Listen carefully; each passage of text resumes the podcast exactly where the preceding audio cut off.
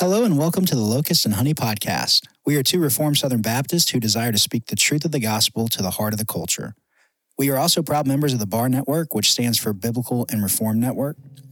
If you would like to support our growing podcast, you can do so several ways. One, you can leave us a comment and share our podcast on your social media. Two, you can leave us a review on Apple Podcast. And three, you can follow the link in our show notes to find all of the other ways that you can support us and connect with us.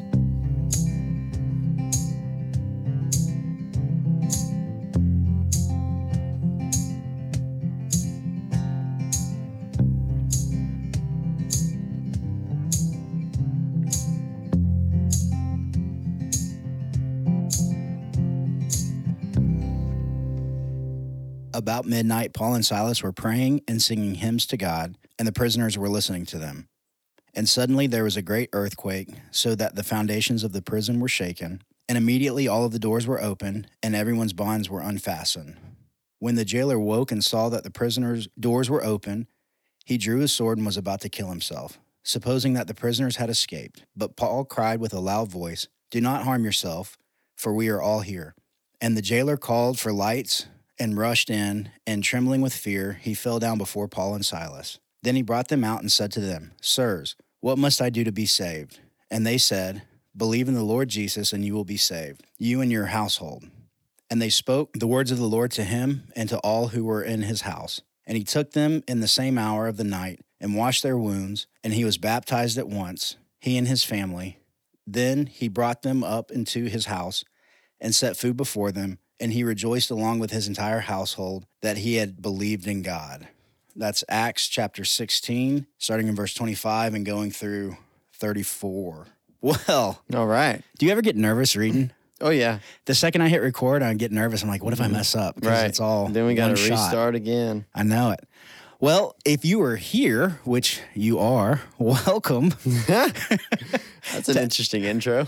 to episode 52 of the Locust and Honey podcast. My name is Matt, And I'm Andrew. and today we're going to be talking about the city of destruction. Yeah. That's a depressing title. I was gonna say it's kind of when you say it that way, it's kind of hmm. well, it is. I mean, it it's is- fitting though. It is fitting. Yeah. Would you say that we live in a city of destruction? I would say if you're not in Christ, you live in a city of destruction. Okay. Yeah.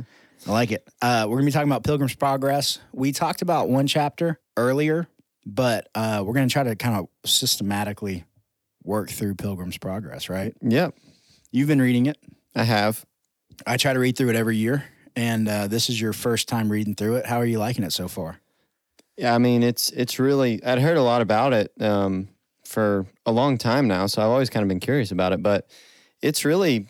I mean, it blows me away as much as people talk about it and like how how good it is and how it just reflects you know our walks with christ so well through the different allegories and things Yeah. um i mean i was even more blown away when i as i've been reading Right. it because it's like you read it and it's it's it's just crazy i mean the depth the depth i should say of like the that it goes into Yeah. you know, you'd think with these simple stories, it Right. would kind of be at the surface level, but then you really start thinking about it. And it's like, man, Yeah. You know. you can get really deep into the, the weeds with it. mm-hmm. Well, and I think our culture is one of being uh and so when people are like, "Hey, check out this movie, it's awesome." Mm-hmm. And then you watch it and you're like, "Eh, that it's a very underwhelming right." thing. Yeah. So we're we're used to being underwhelmed. yeah. Uh, but with that, it delivers. mm-hmm. So we're, we're going to get into that, but before we do, let's affirm some stuff and deny some stuff. All right. You want to go first? Or you want me to? Um, I guess I can go first. My affirmation. All right, go ahead. Yeah. Um, I'm going to affirm the way that God's creation reflects his character in the story of the gospel. Um, I don't know. I've been thinking about that a lot Do tell. lately. Well, you know, just in the in I mean, just today we were talking about, you know, different things that we can learn from the animals and stuff that God's created. Millie. Millie, our dog. We're talking about, you know, parenting and we're talking about because Emma and I don't have kids yet, but we're, you know, Well, here, let me give my affirmation real quick, and then we'll pick back yours Oh, okay. because they can kind of tie together. okay. All right, so I was going to affirm old T Bone and Oreo T-bone and Oreo. Yeah, All that's. I think where T-bone. where Gigi has settled with the name. So, Yeah. um, my mom and stepdad have gotten cows last night. Big ordeal getting the cows in there. But uh, Judah on Thursdays and Fridays, he's my youngest. He's uh, about to turn four next week, but he goes to Gigi's every Thursday and Friday, and he lives his best life. He's hunting. Well, not really. Walks in the woods. Um, he's doing pretty good at fishing. He can. Mhm. Uh, he he caught his first bass by himself not too long ago. But so he goes out there and he works on the tractor with Paw Paw, and he does all kinds of stuff. And uh, so he he loves not having to go to preschool on Monday, Tuesday, and Wednesday, but on Thursday and Friday when he gets to go to Gigi's, like he eats it up. So, um, she called last night and said that the the cows are here. He's been helping Paw Paw with the fence, getting ready for the cows, Mhm. um, doing all the work with him, and uh, so he was excited to get there this morning. He couldn't go to sleep last night. He kept running into our room at like ten o'clock. He's like, "I can't go to sleep. I'm just so excited Mm. to see the cows and all that." So uh, he finally went to bed. Woke up this morning. We went out there and we saw the cows. So um, what what I'm affirming is one that they've got some beef. So old T Bone though he's the stud, Mm. so he won't be getting et. He Yeah. will be uh, making babies to eat. He'll Um, have a heck of a life. Yeah. So, but Yeah. they're uh, not quite a year. I think they're like nine months old. So they're still bigger than a dog, but smaller than a regular cow. Mhm. Um, and so we got out there in the in the fence today, and we're walking around, and we had to get the cows. So they got two pastures, and they were in the bottom one, trying to get them up to the top pasture and close the gate. So I went in there, and you know, all of my Yellowstone watching paid off. Mhm. I was able to wrangle them up, uh, and that's watching on VidAngel, obviously yes, of because course. it's uh it can get pretty bad without it. But um so got the cows up and uh, I was like, okay, I want to I want to get Judah in here, let him experience it. So Judah came in and I was showing him how to walk up to the cows with his arms up and you know pat your side and tell him, yeah, let's go. you know what I mean? So he's in there doing that and uh, he had a good old time. But um, so I'm affirming that I, I'm glad that he's able to have these experiences at four. He loves working. Um, He's already so him and Paw Paw they'll go and chop wood, and then he'll load up the wood that they chop onto their little side by side and take it to uh, Paw Paw's parents' house, and he gets four quarters every week for doing that for him, and then he uses the quarters at the Mexican restaurant to get a gumball. So nice. but um, but he loves working, and I, I like that he loves working. He loves being outdoors. He loves fishing. He loves you know all that stuff, and and so um, you know what I'm doing is I'm shaping future men, and I, I'm grateful and affirm that they have that foundation to build on. You know, so which kind of right. leads into your affirmation, which was what again? Recap it for me. Well, it was how God's creation reflects his character and just the gospel in general. yeah, Um, because you saw the picture of the cows, yeah. and so we are talking about Millie, which Millie is an was- Australian shepherd, which means they're bred to do what? herd things. Yeah, Yeah. they're cattle dogs. Right. Yeah. And so I was like, man, you know, I love like just to watch Millie turn loose in there and just, you know, try and herd those cows would be really fun. But then I was like, man, they could step on her and she'd die Right. like immediately. Yeah. You know?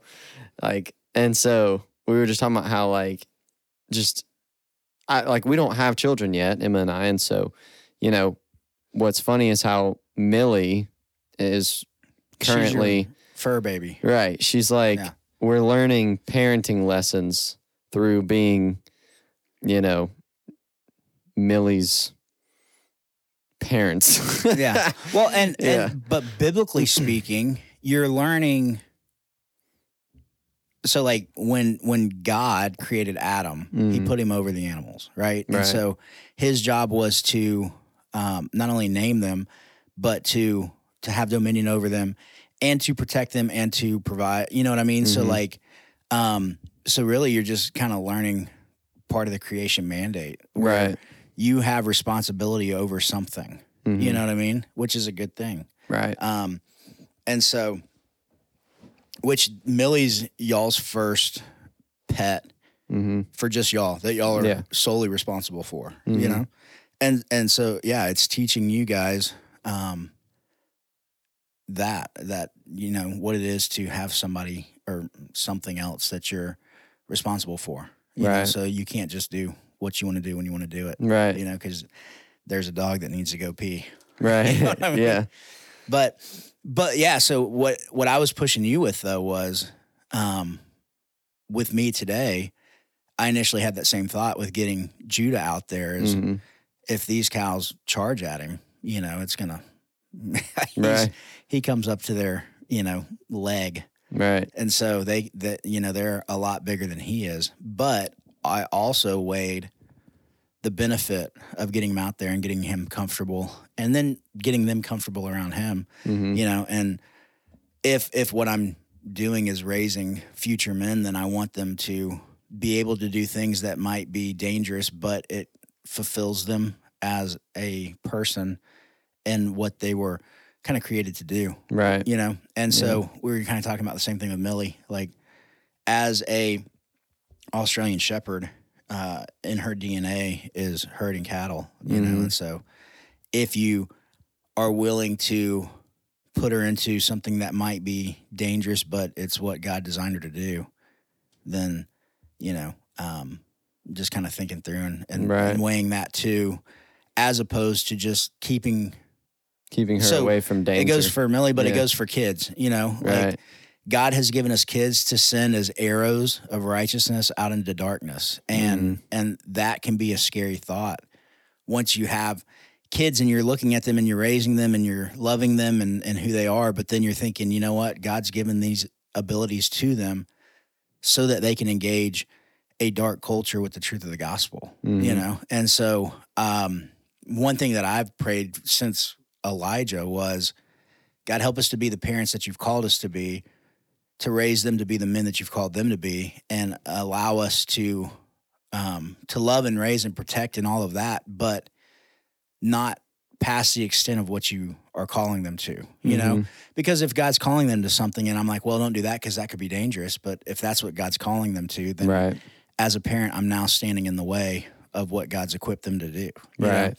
So it's a balance, but, um, but yeah, it, it, it's cool to see that God has equipped people and animals for things that might not initially make sense to us, you know. Mhm. But then when we let them do what they're doing, it's it's fun to to watch, Yeah. you know. Yeah.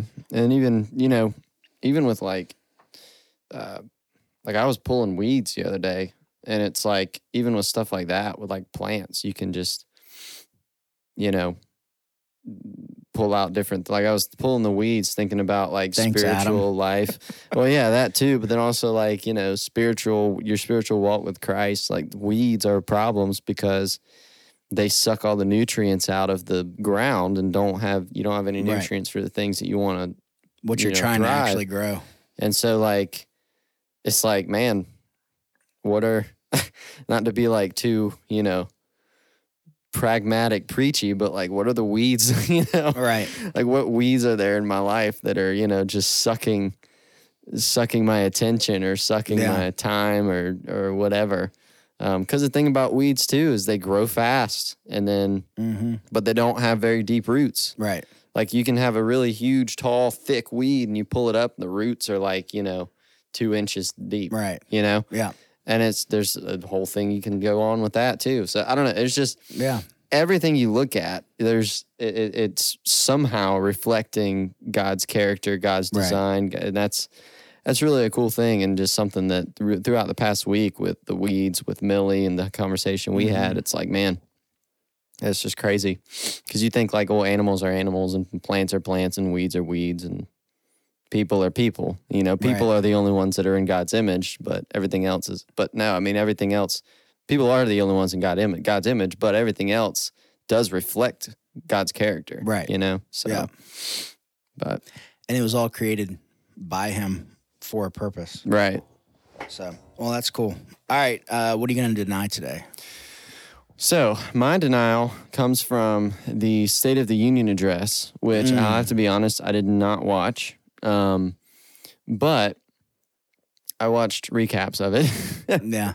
and one of the, I probably the biggest applause that was given um, was when uh, Biden was talking about like restoring abortion rights and stuff like that Mm-hmm. and it you i mean people just you know that it was almost overwhelming you know the the loudness of the cheers from that. Right. and it reminded me of of um like it reminded me of something from you know berlin in the late 30s you know what i mean? Like it was Yeah. it was that passionate that just you know just going wild over the slaughter of babies. You know what i mean? Like i feel like that is my denial but it, it spurred this thought of i feel like right now we're living in a time that in 80 years hopefully lord willing um, people are going to look back on this as christians and going to say what were you doing during that time Right. while this was going on. You know what I mean? Like we look back on the Nazis, the Mhm. Christians in Germany, right? Like what were y'all doing while they were doing all these atrocities? I think that's going to be what's going to happen with this situation with abortion because Yeah. it's it is it's it's crazy how history repeats itself with Right. stuff like that, you know. And abortion was existed back then too, but I mean, like now it's like it is the it, it, it- it's it's the single. It's an what I'm I'm trying to word Well, it's what the Democrats ordinance. are It's like an ordinance of the Democrats. Like Right. it is ordained. That is like the thing they worship is Yeah. is the slaughter of Well, babies. and you, you know? as you were saying that, it reminded But- me of so Romans 1, starting in verse 28, it says, And since they did not see fit to acknowledge God, God gave them up to a debased mind to do what ought not to be done. They were filled with all manner of unrighteousness, evil, covetousness, malice. They are full of envy, murder, strife, deceit, maliciousness. They are gossips, slanderers, haters of God, insolent, haughty, boastful, inventors of evil disobedient to parents, foolish, faithless, heartless, ruthless. And this part specifically with that part of the Mhm. State of the Union. Though they know God's decree and that those who practice such things deserve to die, they not only do them, but give approval to those who practice them. Mhm. And like that's what you saw on full display. Right. Um, that's what you see in our culture is ultimately people know, well, they should know that it's wrong, but Mhm. they give full approval to those that are practicing them, you know? Mhm. Well, I think they know that it's wrong, but they love that it's wrong. Like Yeah. that's part of the draw for them. So like when you talk to people about it, you know, it's it's fairly not easy, but it is kind of easy to get them to a place where they have to admit what the truth is. Yeah. And then some of them gladly do it. Right. Some of them will tell you to your face, "Yeah, I want to kill that baby." right. You know? And it's like, Yeah. "Oh, so the mask came off." You know Right. what I mean? Yeah. um, and and that I guess shows just the level of depravity there of Yeah. the light of Christ. You know, Well, and your denial kind of leads into my denial, but Mhm. from like a side door. okay, So, all right, question. Um, I'm denying the weekend, not the work week ending, but the artist the Weeknd. He's got a song called Creepin'. Hmm. And uh, I'm not a big listener of the Weeknd, but I'm always listening to podcasts in my truck. And if I don't play one, then the radio will just kind of kick on after a couple minutes of riding down the road. And that happened to me yesterday. I was just riding down the road. Uh, I've had a lot of preaching. Um, we're about to do a marriage conference. There's a lot of things that I've been preparing for, and so I was just kind of riding down the road in silence, kind of meditating on different things the Lord's been showing me in the Word, and that song popped on, Broke your silence. "Creeping" by the Weeknd. Yeah. And uh, the initial part that it was in the chorus when it popped on, and so it caught my attention. So I started listening to it, and um, and so I'm denying that song. But before I get into what the song says, I have a question for you. Mm. So let's say you're not married. Okay. Okay, you got a girlfriend, and she's cheating on you. do you want to know? Yes. You do. Yeah. Why? Because then I want to break up with her. Right. Why would you want to break up with her? Because why would I want to marry her if she's already cheating on me? Exactly. Yeah. So when I was in high school, which was some time ago, years and years ago. yeah. But like there was popular songs on the radio and they were all about if you're cheating on me, let me know, hmm you know, so that I can make an informed decision on this relationship. It's exactly Um, what they said. Yeah. that was the chorus. Well, yeah. If you're cheating on me, let me know so I can make an informed decision. but but that was the gist of the Yeah. songs back then was, you know, um, I don't want no scrub, right? yeah.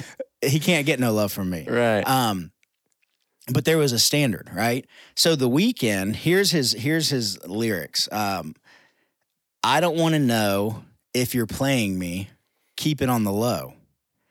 Cause my heart can't take it anymore. Doesn't say that. But my heart can't take it anymore. If you're creeping, please don't let it show. Hmm. Right? So his whole song, the whole purpose of that song is if you're doing these things that are harmful to me, don't stop doing them, but just I don't want to know about it. You know, when you're around me, Yeah. let's act happy, let's act like everything's going well.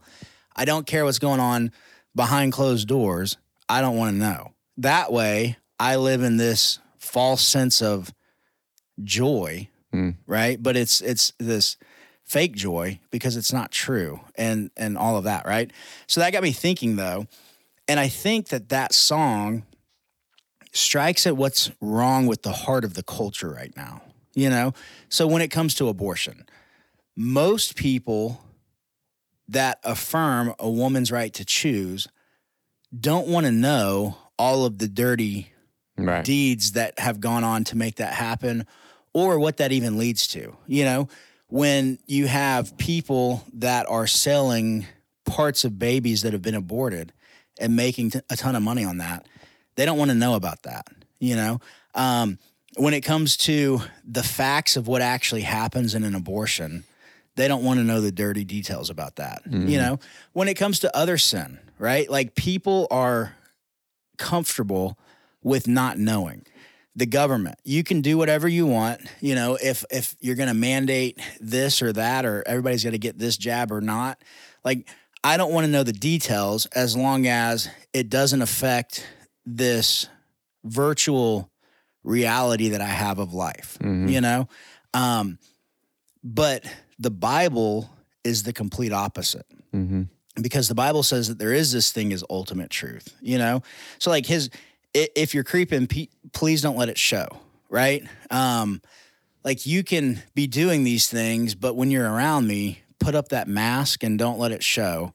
That way I can keep believing what I'm believing. I don't care if it's true or false, right? Right. But um so his song just from the biblical understanding of marriage, it's unhealthy hmm right? So you're doing these things that could kill a marriage, but as long as you don't tell me about it, we're good. Let's just keep keep playing the game, Right. you know. Um, but it's the same thing with sin. Like this person, because ultimately that's what his song's talking about. You've got a sin issue, and whatever your sins are, as long as you just kind of cover them up, then we can just keep going like life is normal, and we don't have to deal with the problem, you know but the gospel calls all of us to deal with the problem, and that is sin. It needs to be repented of, it needs to be turned from, and then we need to put it under the blood of Christ. Yeah. But that only happens with re- repenting and confessing sin, you know? So for that to happen, there has to be such a thing as sin. There has to be right, there has to be wrong. Something has to morally be good or morally be evil, you Mhm. know? So that's kind of my my um denial is that song specifically, but more generally how that that song is popular because that is kind of the heartbeat of the culture right now. Whatever's happening, whatever's going on, I don't want to know about it. You know, whatever's being pumped through public education, I don't want to know because if I knew, then I'd have to take my kids out of public school. Right. And then I'd have to start paying more money to either homeschool them myself or to find a, a good biblical private school hmm you know um i mean all, all kinds of parts of our culture that's happening you Mhm. know um that's why people hate you know i mean that's why the aspca whatever the animal group Mhm. is that's why they show all their pictures of the the sad dogs you know um Yeah. we want people to know what this dog's experiencing so they'll give us money because that's what most people will do once they figure out something you know um, the gospel calls us to pull back the veil and see what's going on so that we can then make a proper decision based on the truth of where we're at Mhm. you know which is why the, the bible says that we're not to think of ourselves more highly than we ought to lest we become prideful and boastful but we are to be um, humble before the lord understanding that everything we have ultimately comes from him and what he's done for us Right. you know what i mean so uh, so i i deny that whole idea of as long as we don't talk about it we don't have to deal with it hmm um, that's why our culture is where we're at because Christians in America have not talked about a lot of stuff. And just because you don't want to know doesn't make you not culpable for what's going on. The American church is solely responsible for the culture getting where it's at. And if we're just not wanting to know, that doesn't make us any less guilty. You know what I mean? So, um, that's kind of my denial Mhm. is is that. Yeah, it reminds me of um, when we first bought our house. Um, I don't know why, just going back to weeds. Um, sin, like weeds, are very greedy, right? Yeah. So even if you're sitting there and you're living in this state of, you know, um, blissful ignorance, uh, it's not going to stay that way. Like it's Right. going to go deeper. It's going to take over your life. Um, the guy who lived in our house before us, he he decided to never look out the window at the yard Yeah. ever for a good I don't know. I have never seen anything like the way that my yard looked when we got to our house. And one day, what it took to get all that cleared up was me and Matt and my dad had to go out there and we had to work very hard. Lots of chopping. lots of chopping, lots of just Matt's like Matt's yard equipment couldn't Well, so like because you had those batteries and like Yeah. you had the edger, but the stuff was so thick right, that the edger couldn't like penetrate. yeah, and it had Yeah. to have Your sidewalk when we got done, your sidewalk gained about 10 inches right right because of how overgrown the grass was. But then like even in the backyard, I I, I didn't think a lawnmower was going to be able to cut down oh yeah a lot of those because there were bushes. stalks. I Yeah. mean, they were like so I had to use my trimmer Yeah. to cut down a lot of stuff first and then do the lawnmower. over. Yeah. And so it, going back to just the sin, I mean, at some point, like, I mean, it's not going to stay just in blissful ignorance. It is going Right. to overtake you. That's where affects. we, our culture right now, that our culture is like our yard when we first moved into our house. Right. Like, it is nasty. It is completely overgrown, completely, it needs just a long day of work. Right.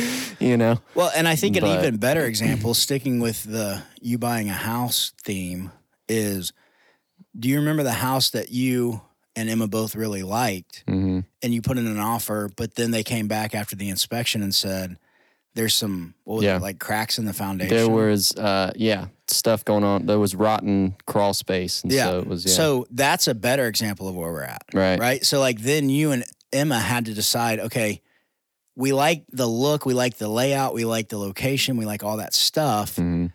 Do we want to make an investment on this knowing that there's tons of structural issues, Mhm. you know?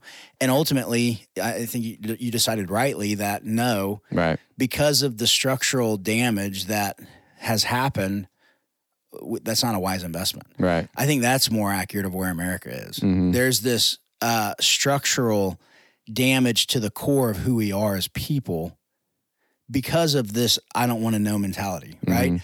So if you see a little mold on the roof and then you just kind of paint over it and you don't deal with the the problem, the leak that's actually causing it, Mhm.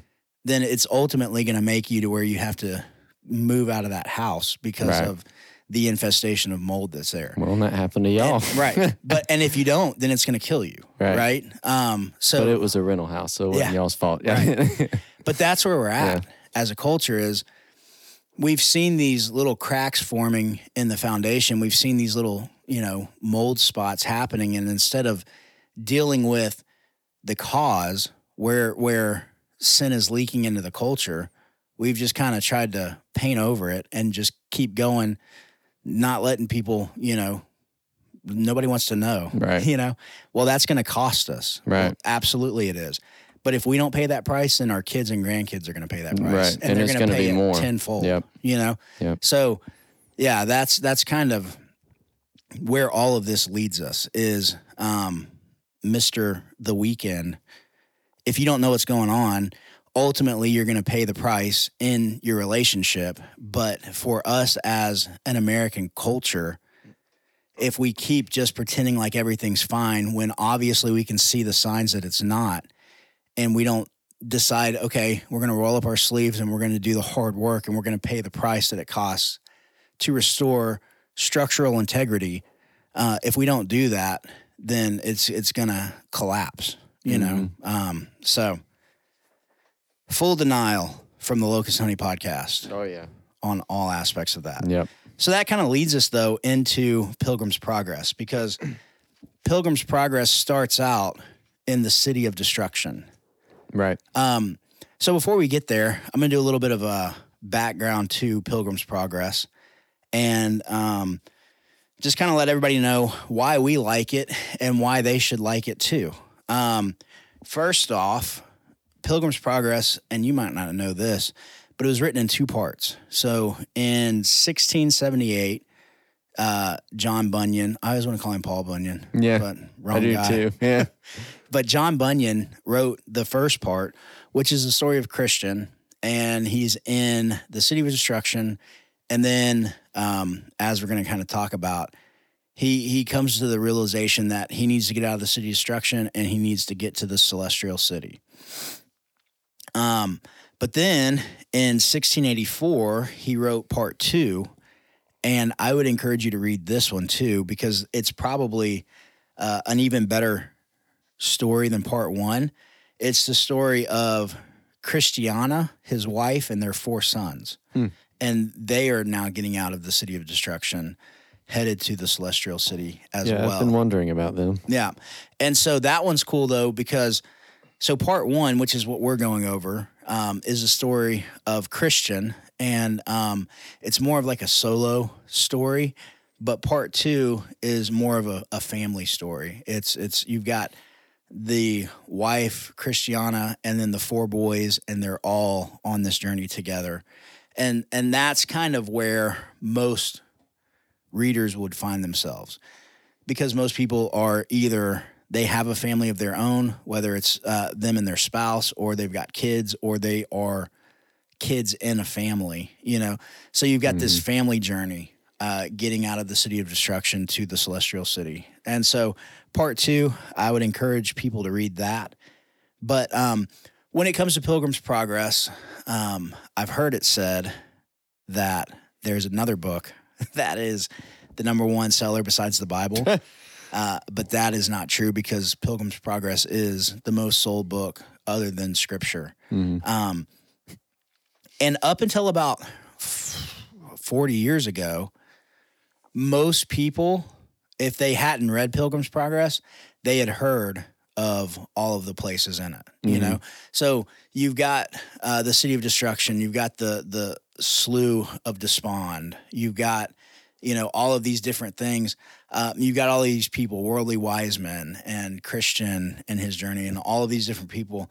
Um, nowadays, there there's still some some common uh, places or people that are in Pilgrim's Progress, but most people today don't even realize it. So Vanity Fair, Mm-hmm. the magazine, which is now probably a website or app, um, but Vanity Fair that that title of what they are Why would selling. you name yourself that? But that's what that's what Vanity Fair was. It Yeah. was a place in Pilgrim's Progress that he had to go through to get to the celestial city. And the whole purpose of Vanity Fair was these people that love stuff. You know, they they were very into um, the way that they looked. They were into the way that they presented themselves, how they talked, all that stuff. And so when Vanity Fair named their magazine that, I mean, that's what they're selling. They're Mhm. selling worldly desire. You know, we want to look a certain part. We want the latest fashion. We want the latest trends. We want the latest all that stuff. You know what I mean? So it's a fitting title. Mhm. Um, but that comes from Pilgrim's Progress, where Christian goes through Vanity Fair and all that happens there. But um, so before most people uh, had read it, most Christian families, it, it was um, required reading. You know, um, if you talk to a pastor that's um, long in the tooth, so to say, most of them, if you ask them what's your favorite book apart from Scripture, are going to tell you Pilgrim's Progress. You know, but nowadays, if you ask people, even in seminary, and you say, "Hey, how many of you have read Pilgrim's Progress?" yeah.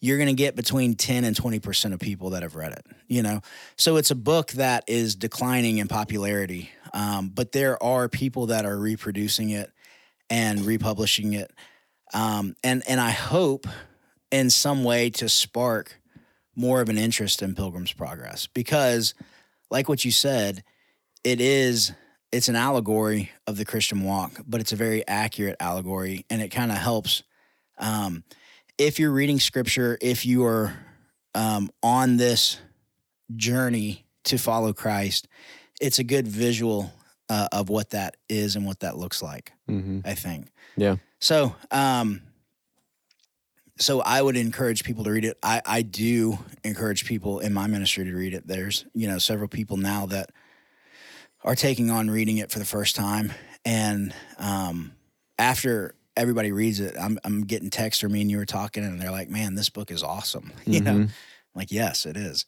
Uh, so if you have not read it, pick up a copy and give it a read. It's uh, it's really good.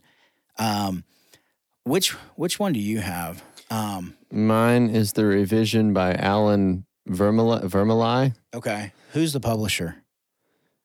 Brown Chair Books. Okay, the one that I would recommend the most is um, Penguin Mhm. House. I think they did a, a a rendition in 2008 that's got some footnotes from a guy that's a a, a pretty knowledgeable uh, John Bunyan scholar, Mm. and um, so he kind of has some good footnotes in there too.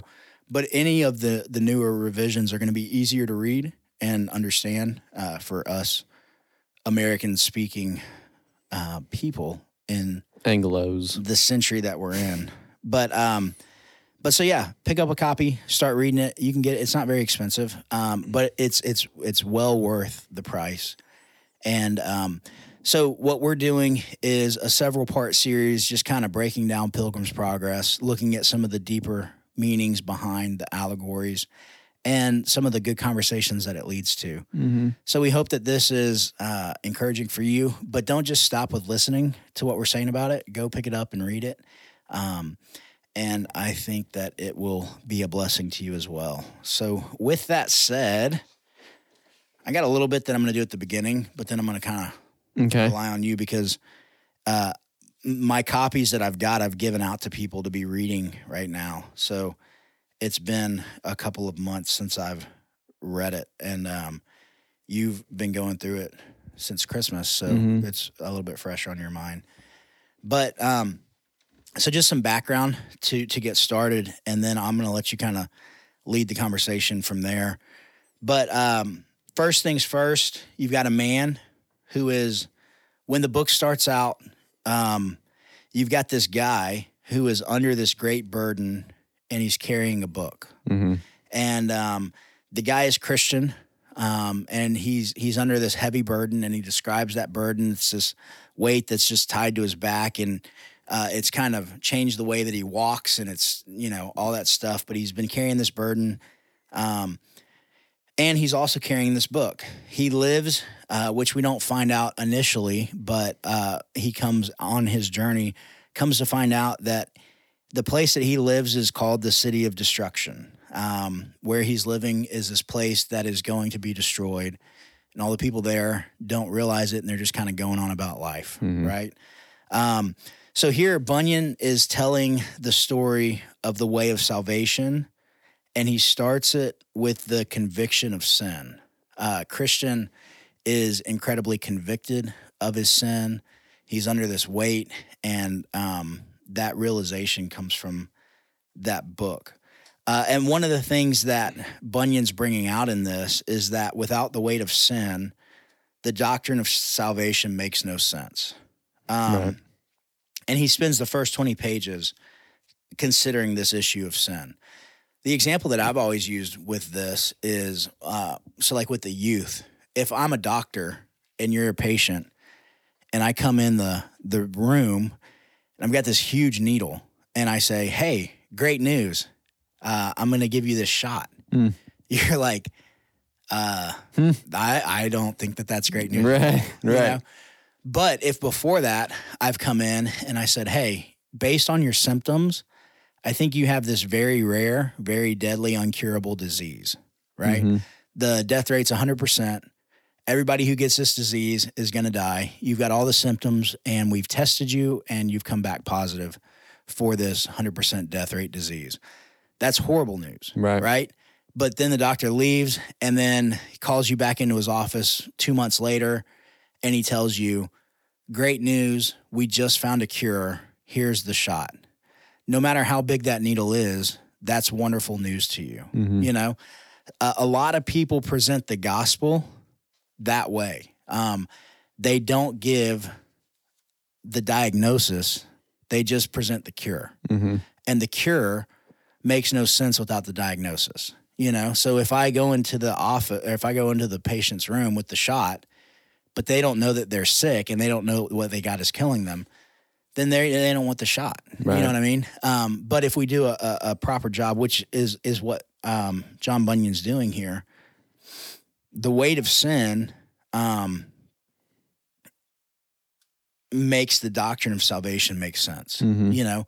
Uh, once we realize that we are all sinners and because of that we are cursed uh, because of that we will be held accountable of our sin before a holy god that makes the the good news of the gospel good Mhm. you know apart from the bad news the gospel's not good news it's just news Right. you know so apart from us being sinners we have no need for christ Mhm. but the fact is, we are all sinners because of Adam and Eve and their sin.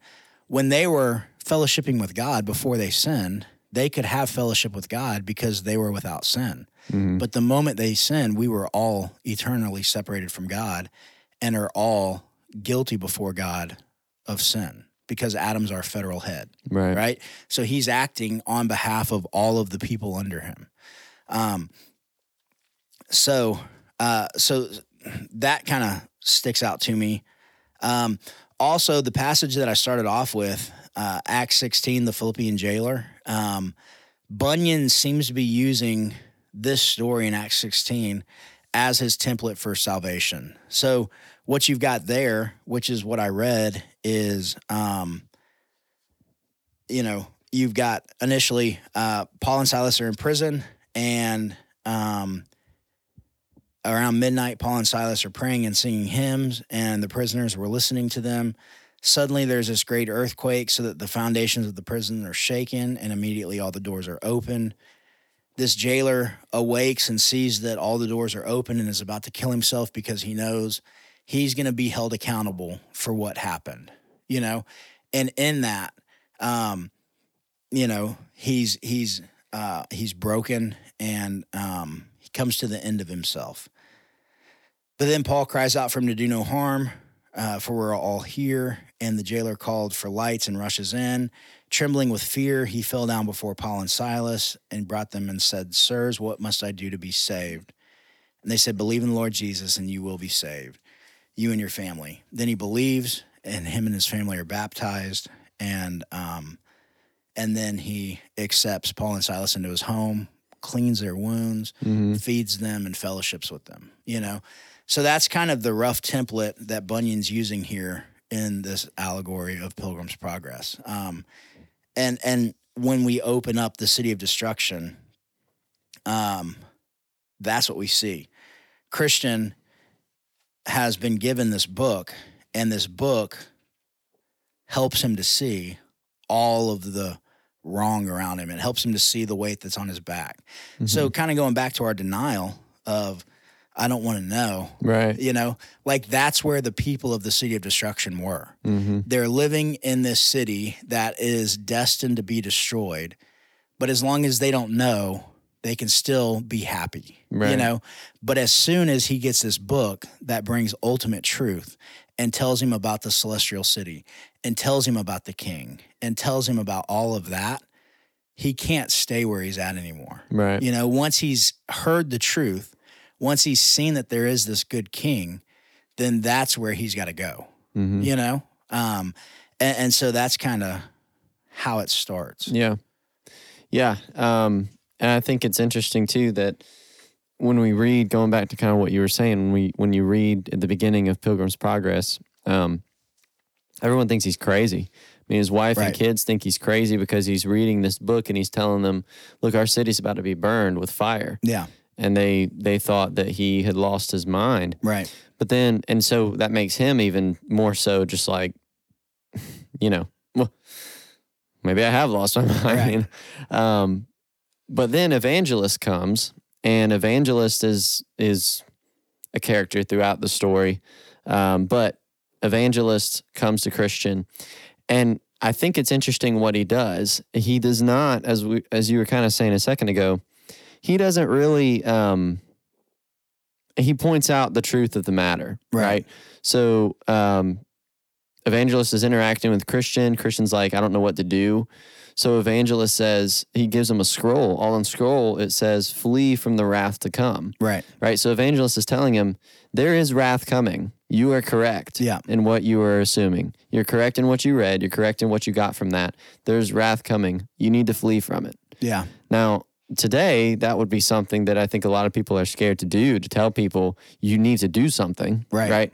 Um, I think as Christians, we get we get shy sometimes when we're going and evangelizing about um, The harshness of the, the hard, or just the idea that I'm going to tell someone what to do with their life. Yeah. Right. Um, but at the end of the day, that's what we're called to do. We've got the truth um, in God's word. We've got the Holy Spirit in us, and God's word has a call to it. Right. Right. It's not just it's a true. It's like faith. Faith.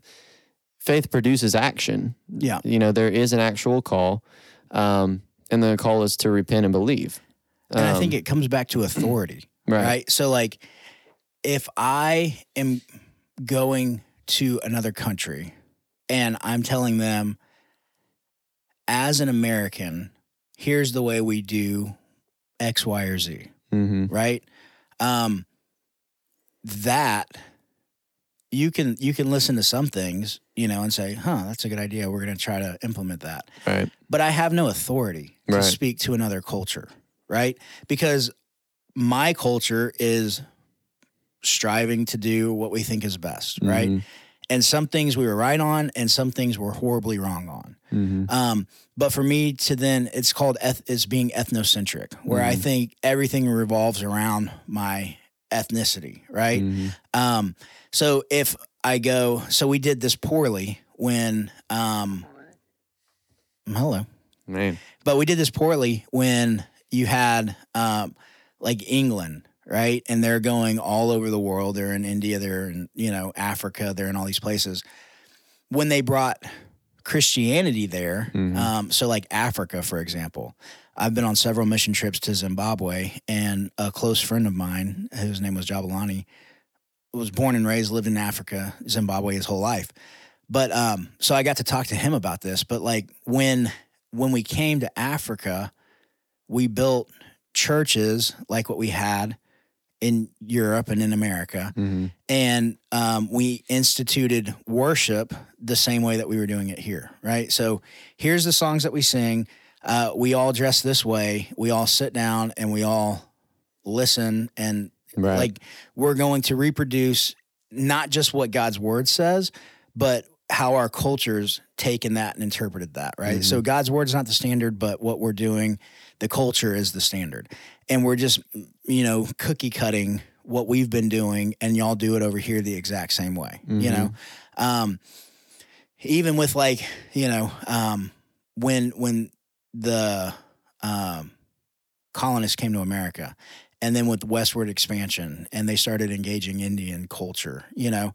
One of the things that they tried to do there was completely stamp out the culture um and and force you know this is what we do this is how we do it Mhm. that kind of thing so that's not what i'm saying should happen but um but what i do have authority in uh so for me i've i've been to um iraq on mission trips i've been to amsterdam been to thailand been to hungary and um man thailand i said thailand already huh Well, Um, you said Zimbabwe. Turkey, Zimbabwe, you know, lots of places. Um, but where I'm going then, I'm not going as an ethnocentric American, but I'm Mhm. going as an ambassador for, for Christ.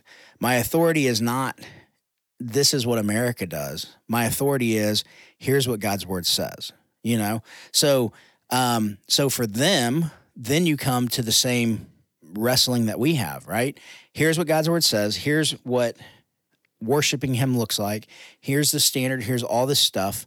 Now you can take your culture and you can sift that through God's word, and what comes out the bottom, then keep it. hmm But if God's word objects with any of it, that's got to go Right. because culture can't be the way in which we determine what we keep from God's word hmm it can't be the filter. God's word has to be the filter, you know? So I can go to a different culture who does things differently or um, whatever it is, and and things can look different there than they do here, but the filter has to be God's word, Mhm. you know? Um, so, like I was saying, the question is with authority. What authority do I have to tell somebody that what you're doing is wrong and you need to change? You Mhm. know, um, an evangelist, he properly understood the authority that he had.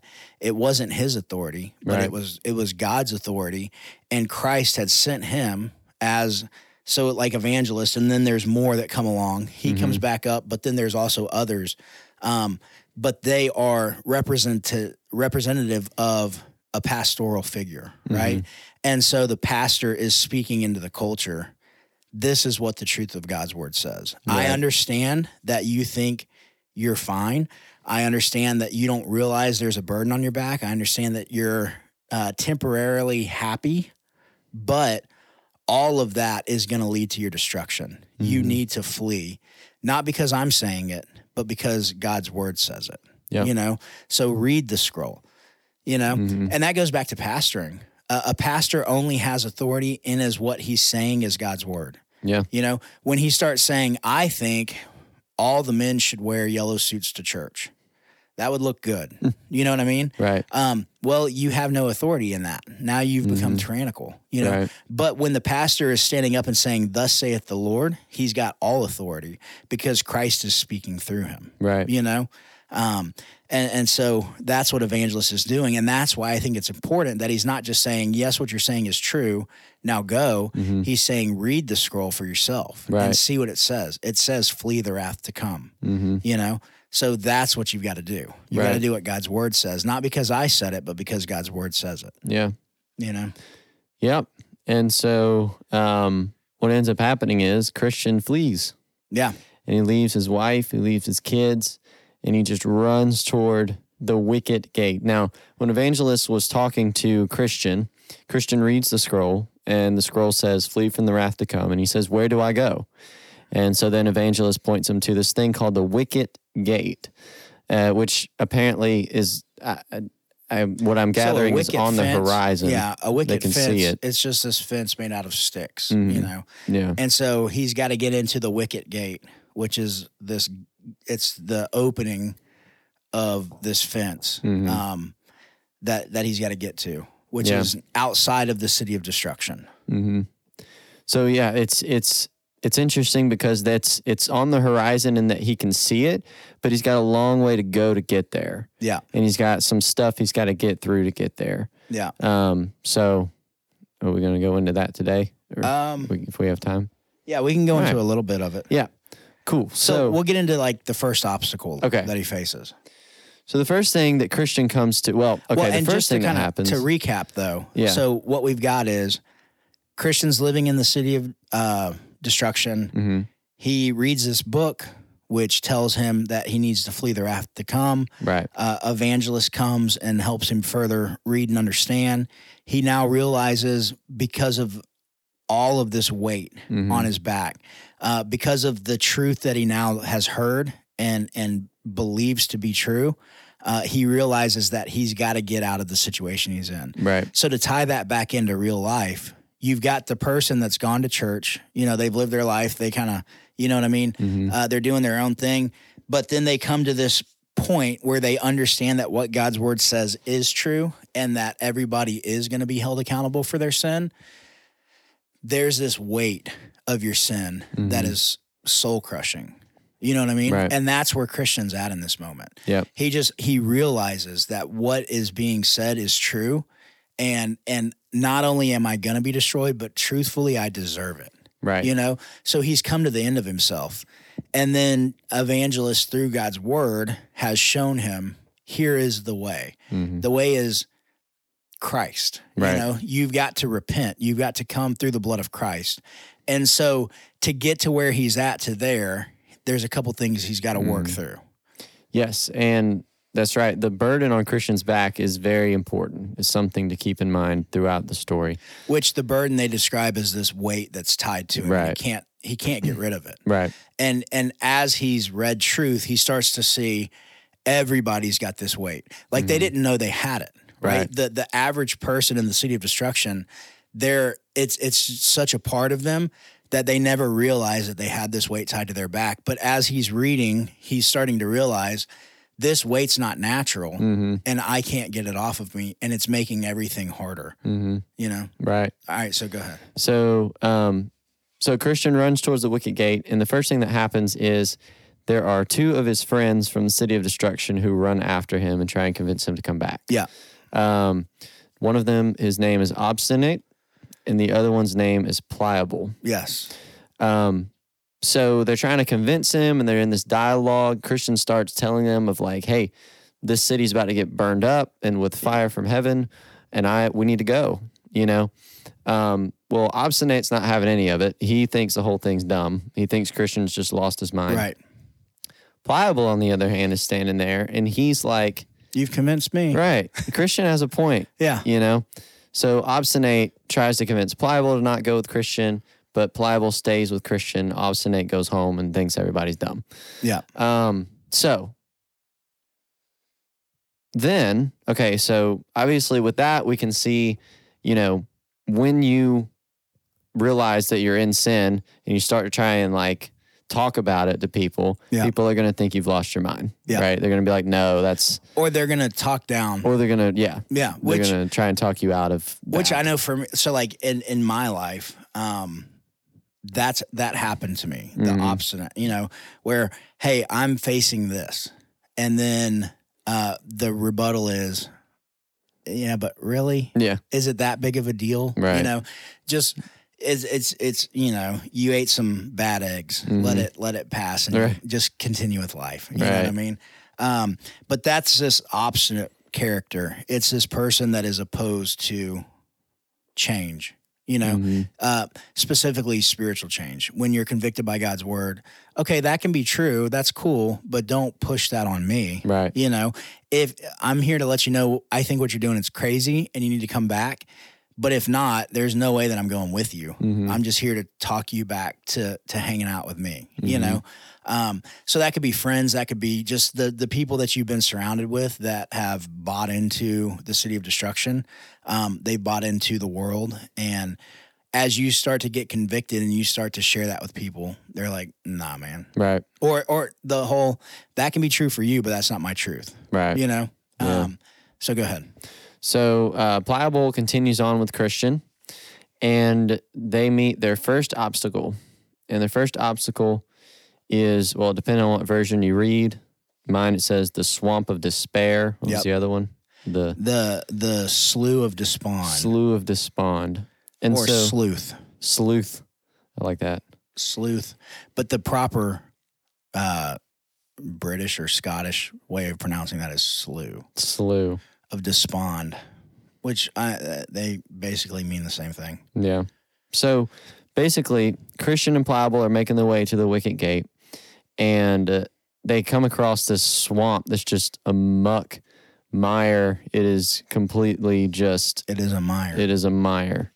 Um, but they're walking on. I believe they're walking on a so they're on, on a the, dock. well, they're on the path, Yeah. right, to get to the wicket gate, Right. and as they get to the swamp of despond, then there are these stones hmm that they can jump from, Right. stone to stone, to not fall in. And what ends up happening is, if I remember correctly, I'm looking at it trying to make sure. Pliable decides it's taking too long. Yeah. So Pliable gets off of that and jumps into the the swamp to try and swim. Yeah. Well, Christian says, "Oh, well, that must be a good idea because this is taking a very long time." So Christian does the same thing. Mhm. They both so now they're both in the swamp and they're just stuck in this swamp. They they can't move in Yes. because they have this weight on their back and it's just stuck there, right? And so um I, I guess I guess what I'll do is I'll finish with what the book says and then we'll kind of go they'll back. So um, they're stuck in this swamp and they're trying to find their way out as best they can. And um, so Pliable somehow makes his way to the edge of the swamp. He gets up. He says, "This is too much. I've got to. I'm going back." I'm out of here. and the interesting thing is, the book says Pliable is never heard of again. Right.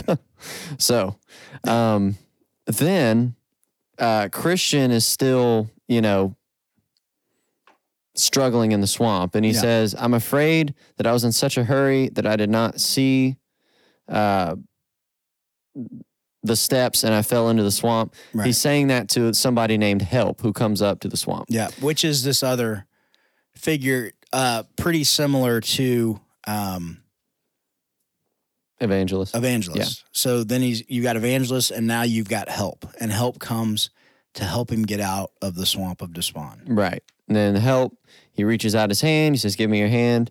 Help pulls Christian out um, and set him on solid ground, wishing him well. Um, and then that's the that that's that's the end of that. Christian goes on his way um, And continues on and to continues the on towards gate. the wicket gate. Yeah. Yeah.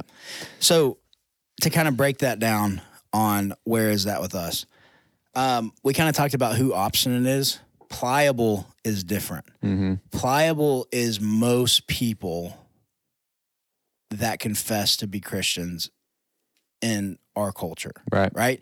So these are people that they've listened to the truth and they've been convinced. Okay. Um, this would be in Jesus's parable of the seeds. This would be the one that's on the rocky ground. They they hear it, they believe it to be true. You've convinced me. I'm following. I'm all in hmm then you get to the swamp of despair and uh, and they realize this is costing more than I thought it was going to cost. I'm out.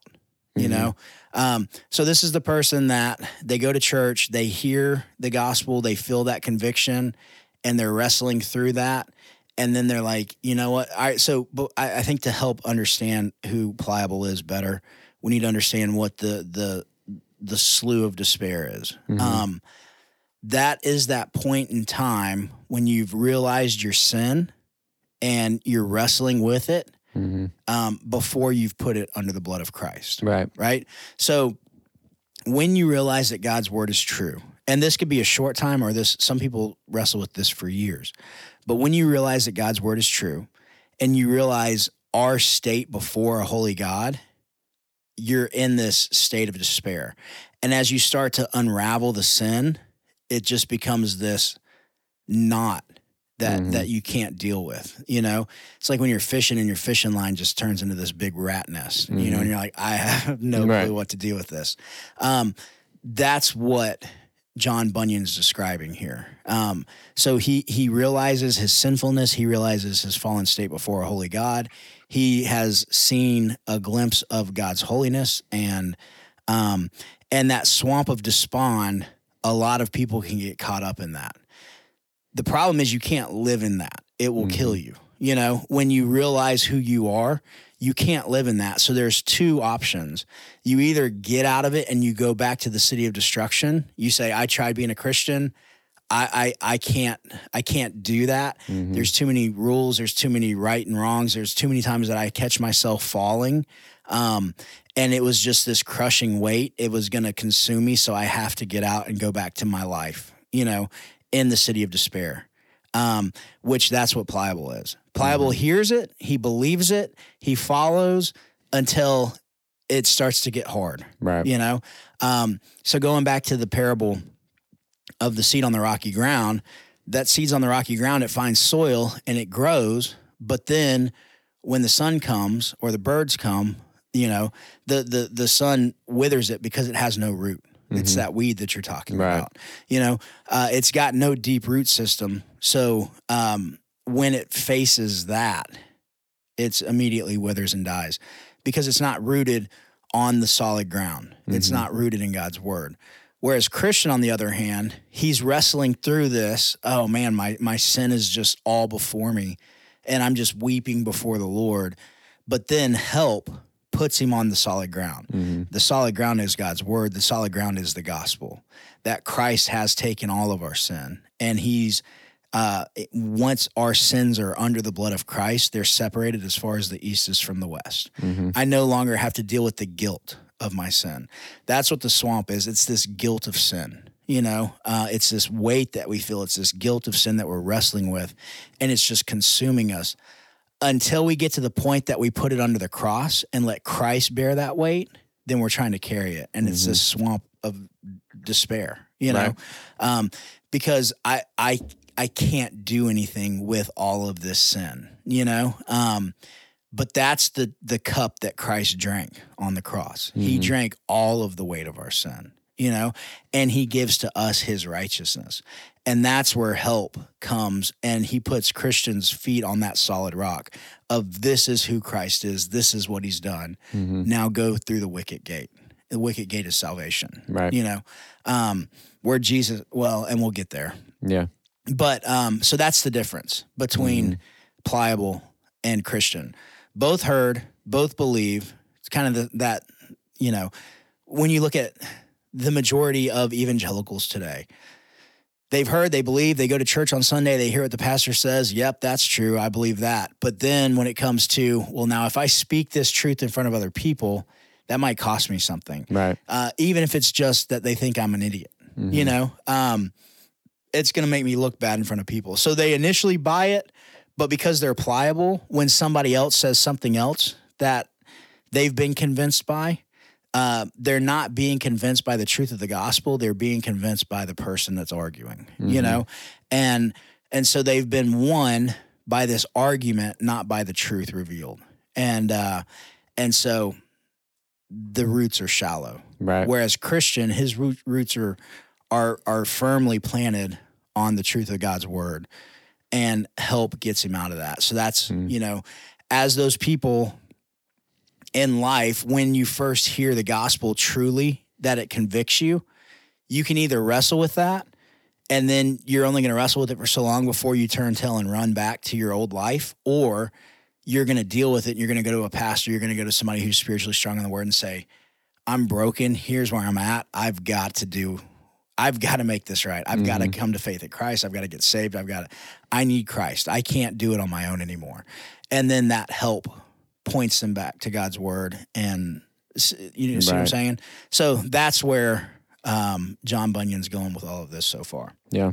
Well, and in the midst of that, you know, you've got the stones, and God's word does speak to these things. Yes. You know, so um, theoretically, if he had seen this, if Christian and Pliable had seen the stones, you know, they could have walked on the stones. which goes But- to easy believism, Right. right. Like here's this message of of condemnation. Now turn to Christ immediately, and somebody. So they they go to church, they hear this message, Mhm. they walk the aisle, they get saved, and then they just kind of continue with their life. Like you've missed the stones, you're going to fall into the swamp. Right. You know, you've got to take your time to be in God's word and let it show you the steps to take to get to Christ. Mhm. You know, and it can't be rushed. It's Mhm. it's discipleship. You know, part of discipleship is evangelism, but then you have to continue in that. You're not just trying to get somebody to say a prayer, but you're trying to get them to use God's word as a lamp into their feet and a light into their path. Mhm. You know, and uh, and so yeah, it's speaking to all of that. And the stones, that's you're exactly right. That's what that is. That's God's word showing you how to get out from your sin to Christ's atoning righteousness given to us. Mhm. You know? Yep. But if you don't follow those stones, you're gonna fall in and you're Right. gonna get sucked under. You know? Mhm. So, well, I think that's a good stopping point for today. Uh, I hope that you guys enjoy this. Uh, I hope that you'll pick up a copy and read along as we work through this. We're gonna um, we're gonna try to break this up into bite-sized pieces to to get through the book and um, just kind of pull out some truths. So now would be a perfect time to order a copy. Mhm. Um, we're not affiliated with this. We don't have a link to give you um, to to get any kind of kickback for, uh, but it will be an investment in eternity. Really, um, not that Pilgrim's Progress can save you, but um, it is uh, mirroring a picture of of God's word, and God's word. The gospel is the power unto salvation. So, get you a copy, start reading it. Um, next week, we're going to pick up at um, getting in, into the wicket gate Mhm. and working through it. So uh, you got time to catch up and, and read along with us. If you are still here, uh, we love you guys. Hope you have a good Lord's Day. And we will talk to you next week. Yes. Bye bye. Mm, bye bye. Wow, that was a intense bye bye. Yeah.